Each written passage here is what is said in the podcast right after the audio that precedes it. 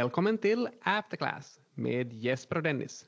Och jag är Jesper, så då är du? Dennis. Perfekt. Nu är det påskvecka Dennis. Har vi någonting nytt? Jag har någonting gammalt i alla fall. Det är väl last in, first out, eller hur? Ja, vi kör den här LIFO-principen. Nej, men jag tänkte bara på det här fartyget som var fast där i Suezkanalen. Är det här möjligen en sån gång i historien då flest människor har misstagit ett namn med ett annat namn och mixat på dem sinsemellan så att sist och slutligen ingen vet vad hette det där fartyget. Hette det Evergreen eller Evergiven? Ja, och vilket var det då som det hette? Vad heter fartyget och vad heter rederiet? Alltså alla bilder som kom därifrån kanalen så stod det ju ett stort Evergreen på det här containerfartyget. Så de flesta jag pratat med har sagt Evergreen. Men det är väl just Evergiven som var fartygsnamnet och Evergreen hette företaget. Och man förstod ju från vissa undersökningar också att det var väldigt stora kostnader med att ha det här skeppet fast i kanalen.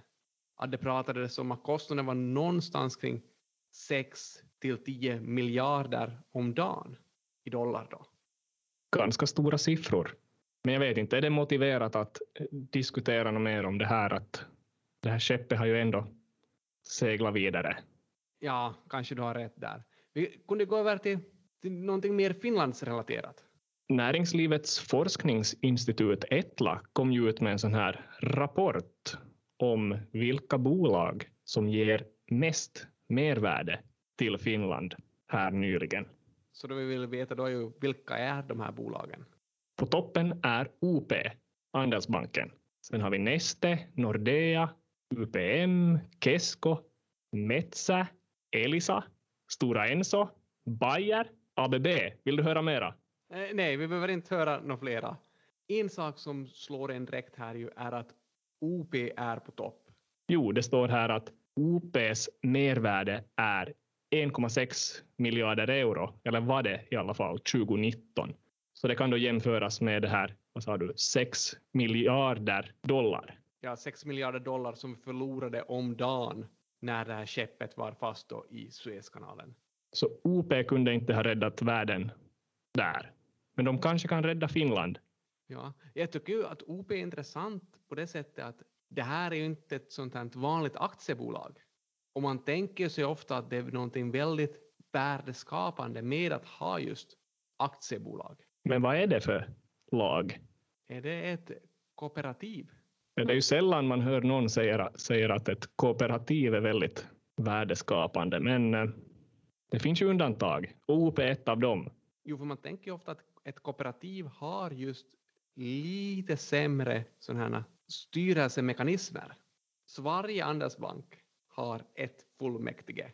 Och det finns ett antal andelsbanker, så det finns också ett antal fullmäktige. Och varje fullmäktige väljer då ett förvaltningsråd som sen väljer en styrelse för varje av de här enskilda andelsbankerna. Så det känns som att det är ganska många personer involverade. Traditionellt sett kanske man inte ser det här som den bästa styrelseformen. Men OP generellt då alltså bidrar mycket till Finland. Och här på första april noterar jag att de var lite skojfriska också. Deras analysavdelning hade ju gett ut en sån här liten nyhet att för att anpassa sig till marknaden så ska de börja ge bolag betyg i raketer. Så det är lite, lite det här stuket från Reddit att en raket, helt okej. Okay. Fem raketer, mycket potential. Men det verkar som om OP då hänger ganska med i nutiden. Ja, och sen skulle de också ge diamantsymboler om en aktie var värd att hålla mer än två veckor. Så då skulle det vara diamond hands. Ja, det är ganska, ganska godkänt. Om vi går tillbaka till den här listan ännu. Så alltså, vi tittade ju på företag som skapade mervärde 2019. Och det är lite intressant om vi skulle titta att hur såg den här listan ut för tio år sedan? Så då är Nokia ensam herre på täppan som bidrog med 4,8 miljarder, så täckte nästan upp det här dagsförlusten från Suezkanalen i dagens pengar. Och det här visar lite på Nokias fall också. Då var de på topp och nu finns de inte ens med i topp 10-listan. Och man pratar ju ibland om att aktiekurserna inte följer det här bolagets verkliga utveckling. Men i det här fallet så har det ju absolut gjort det. För Nokias aktieutveckling har inte varit bra sedan 2008. Om man ser på nummer två på den här dagens lista, eller nyaste listan, hade vi ju Neste. Och där kanske vi kan enas om att vi har sett på lång sikt ganska lång uppåtgående trend.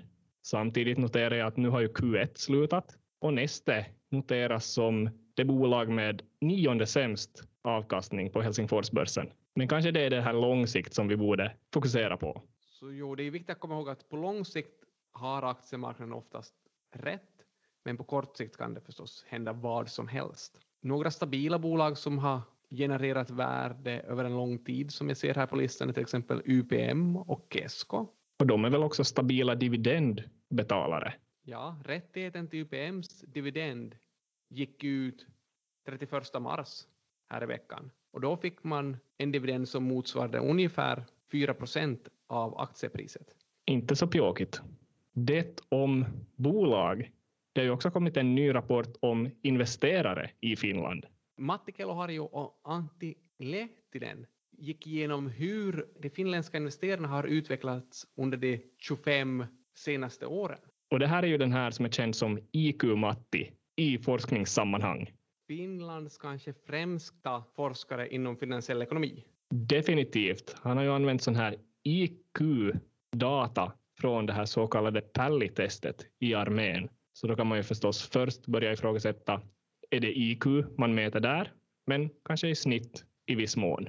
Sen begränsar det här förstås stickprovet till män, men hur som helst. Vad har han kommit fram till då? Till exempel så här. IQ är positivt relaterat till aktieägande. Så högre kognitiv förmåga, då verkar det som att fler har aktier också. Man kan ju också tänka sig att en högre kognitiv förmåga kan göra att man har en högre lön som ger en bättre möjlighet till att investera i aktier. Vad skulle du säga om det här, deras andra resultat, att investerare med hög IQ handlar bättre? De är till exempel bättre på att hitta case som ger bra avkastning, de är bra med timing och så vidare. Där känns det ju som att det är den här IQn, om man då kan mäta det på något vettigt sätt, att det är det som verkligen spelar roll.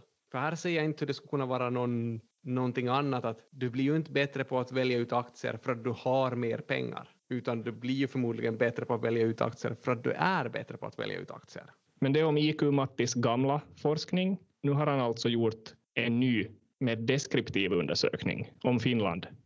De går egentligen att titta på att, som, hur stor del av den finländska populationen äger aktier. Så hur många är det då? Om vi börjar med procenten. 12,9 procent av alla finländare äger aktier direkt. Av hela populationen? Av hela populationen. Så då är det förstås att det finns ju barn som äger aktier också, men procenten bland barn är ju klart lägre än procenten bland medelålders personer. Det är de här insiderbarnen som vi har pratat om. Sen ska man komma ihåg med den här 12 procenten att det här är bara direktägande aktier. Så om du äger en fond till exempel så räknas du inte hit. Nej, just det ja. Jag såg till exempel bland Sampos hushållsaktieägare, de hade släppt en sån siffra, så är siffran 169 000, lite på, så nästan 170 000 hushåll äger Sampo-aktier. Så du sa att 12,9 procent av populationen, det ska alltså bli någonting på 700 000.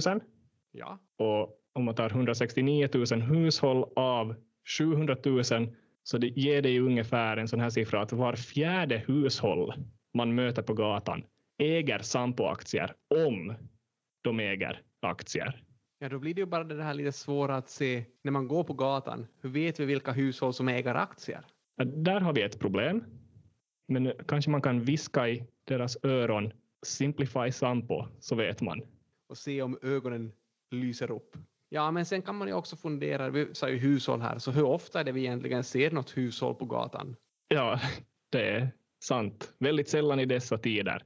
Om vi går tillbaka till de här privatpersonerna, eller personerna överlag, så berättade Matti och Antti lite mer om dem också. Så de säger bland annat att snittportföljen som en finländare har, har ett värde av 52 000 euro. Och det här är ju ganska massivt. Det var mycket mer än vad jag tänkte. Grejen är här att de här siffrorna lurar oss lite.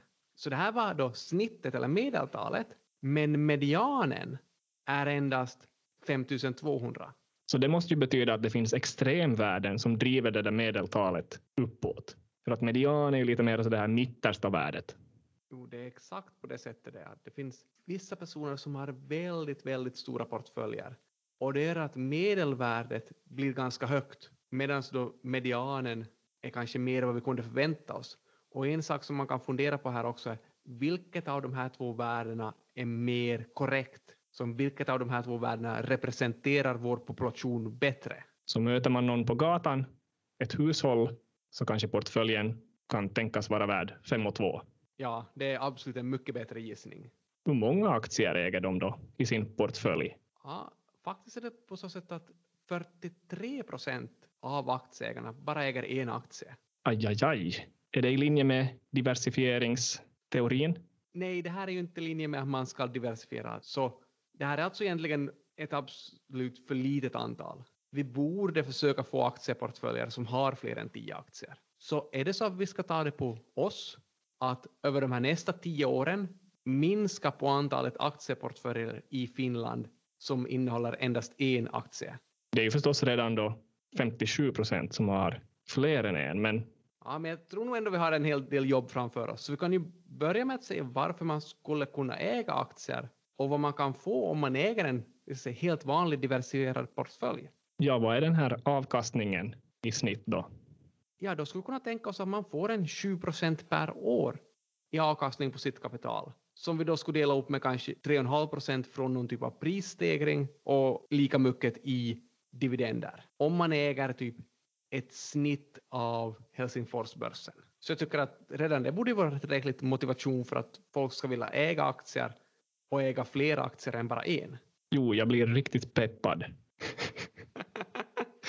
av det där. Men eh, nu pratar vi om finländare som en stor grupp.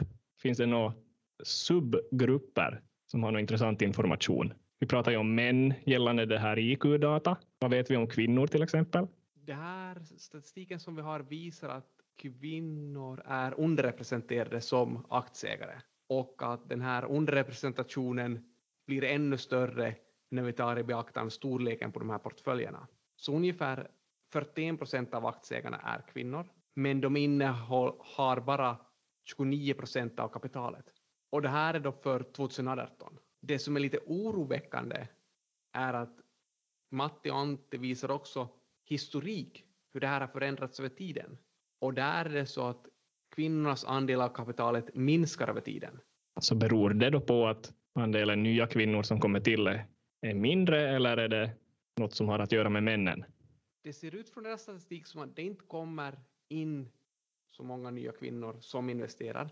Men ett problem här, eller det som egentligen är nyttan med att investera i aktier och problemet med att inte investera i aktier är att när du en gång har fått ditt kapital så kan du förvänta dig den här 7 procent per år.